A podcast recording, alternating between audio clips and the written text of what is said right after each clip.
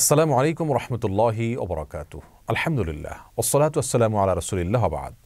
সুপ্রিয় দর্শক, শ্রোতা ভাই বোন গোটা পৃথিবীর বেশিরভাগ মানুষ আমরা বাসাবাড়িতে অবস্থান করছি। একে অন্যের কাছাকাছি থাকার কারণে পারিবারিক সম্পর্কগুলো আমাদের অনেক ভালো যাওয়ার কথা, কিন্তু হচ্ছে তার উল্টো। আমরা জানি বিভিন্ন সংবাদ মাধ্যমে উঠে এসেছে যে পৃথিবীর বহু দেশে লকডাউনে পারিবারিক সম্পর্কগুলো আস্তে আস্তে ঠুনকো হয়ে যাচ্ছে, কলহের পরিমাণ বৃদ্ধি পাচ্ছে। চায়নায় গত কয়েক মাসে বিবাহ বিচ্ছেদের হার অন্য সাধারণ সময়ের চাইতে বহুগুণ বেশি হয়েছে। যুক্তরাষ্ট্র, ফ্রান্স, জার্মানি সহ অনেক দেশে অন্য সময়ের চাইতে পারিবারিক কলহের পরিমাণ ত্রিশ থেকে চল্লিশ পার্সেন্ট বৃদ্ধি পেয়েছে। তুরস্কের ব্যাপারেও কোনো কোনো সংবাদ মাধ্যমে এ ধরনের কথা উঠে এসেছে। কেন? আমরা এই কেনর উত্তর জানার চেষ্টা করব, সেই সাথে এখান থেকে উত্তরের উপায় কি সেটাও জানার চেষ্টা করব ইনশাআল্লাহ বিদিনিল্লাহ সুপ্রিয় দর্শক, ইতিমধ্যে এই সমস্ত সংবাদগুলোকে পর্যালোচনা করে আমরা যে বিষয়টি দেখেছি তা হলো, অমুসলিম দেশে এবং অমুসলিম পরিবারগুলোতে এই সময়ে কলহের পরিমাণ বৃদ্ধি পেয়েছে সবচাইতে বেশি। সেই তুলনায় মুসলিম পরিবারগুলোতে বা মুসলিম দেশগুলোতে আলহামদুলিল্লাহ, পারিবারিক কলহের পরিমাণ বৃদ্ধি পায়নি। বরং আমরা যে সমস্ত ভাই বোনদেরকে ব্যক্তিগতভাবে জানি, চিনি বা তাদের খোঁজখবর রাখি, এই সময় তাদের পারিবারিক সম্পর্কগুলো আরও ভালো যাচ্ছে। বোঝাপড়া অনেক ভালো হচ্ছে এবং স্বামী স্ত্রীর মধ্যে সম্পর্ক বৃদ্ধি পাচ্ছে কারণ একে অন্যকে কাছে পেয়েছেন এবং ভালোবাসা নিবেদন করতে পাচ্ছেন। এই সুযোগে একে অন্যের কাছাকাছি যেতে পাচ্ছেন এবং সম্পর্কগুলো আরও ভালো হচ্ছে, আলহামদুলিল্লাহ। এর মাধ্যমে মুসলমানদের পারিবারিক বন্ধনগুলো যে তুলনামূলকভাবে অমুসলিমদের চাইতে অনেক ভালো, আলহামদুলিল্লাহ। এই একটি বিষয় অন্তত বর্তমান যে চিত্র আমরা দেখতে পেলাম সেখান থেকে অত্যন্ত পরিষ্কারভাবে ফুটে উঠেছে। তারপরে আমরা মুসলমানদের মধ্যেও এই পরিস্থিতিতে পারিবারিক কলহ অনেকের মধ্যেই থাকতে পারে বরং আছে। সে কারণে আমরা কয়েকটি পরামর্শ দিব যেগুলো খেয়াল করলে ইনশাআল্লাহ বিদিল্লা এই সময়টা আমাদের খুব ভালো যাবে এবং কোন অবস্থাতে আমাদের মধ্যে পারস্পরিক দূরত্ব সৃষ্টি হবে না। সর্বপ্রথম যে পরামর্শ দিব তা হলো, আমরা যদি কোথাও দীর্ঘ সময় ধরে একত্রে কাটাই, তাহলে সেক্ষেত্রে এক অন্যের দোষগুলো যেরকম দেখি, অনেকগুলো গুণও আমাদের চোখে পড়ার কথা। এক্ষেত্রে রসুল করিম সাল্লাহ সাল্লামের নির্দেশনা হলো যে, জীবনসঙ্গীর কোনো ত্রুটি দেখে যদি তোমার কষ্ট লাগে বা খারাপ লাগে, মনে কষ্ট হয়, তাহলে সেক্ষেত্রে তার অনেক গুণও আছে, সেগুলোকে তুমি কল্পনা করার চেষ্টা করো, সেগুলোকে মাথায় আনার চেষ্টা করো, মনে করার চেষ্টা করো।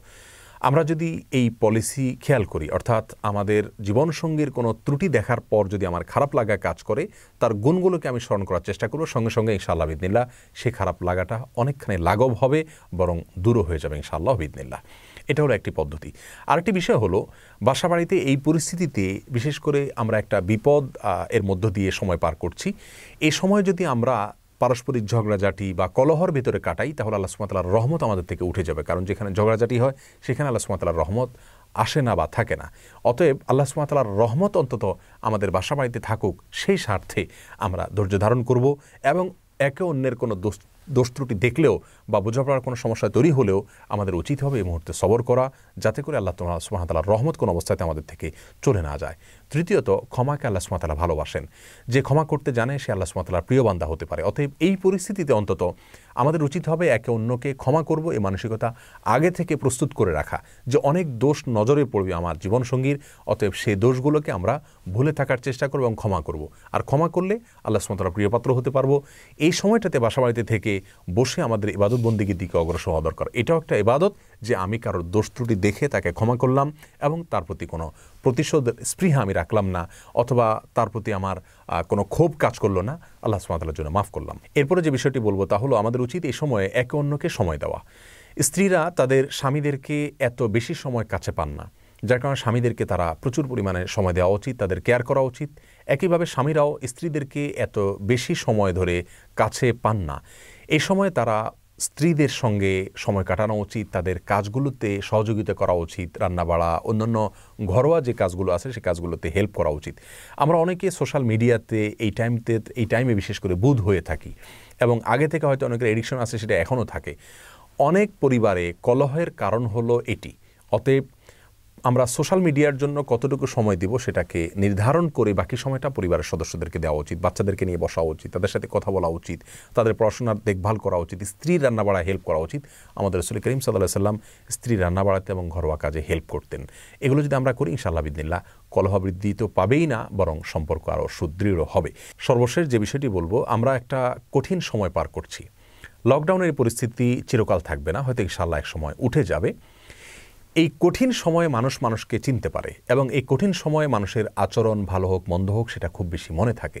অতএব জীবনসঙ্গীর সাথে পরিবার সদস্যদের সাথে এমন আচরণ করা উচিত যে আচরণটা সারা জীবন তার স্মরণে থাকবে।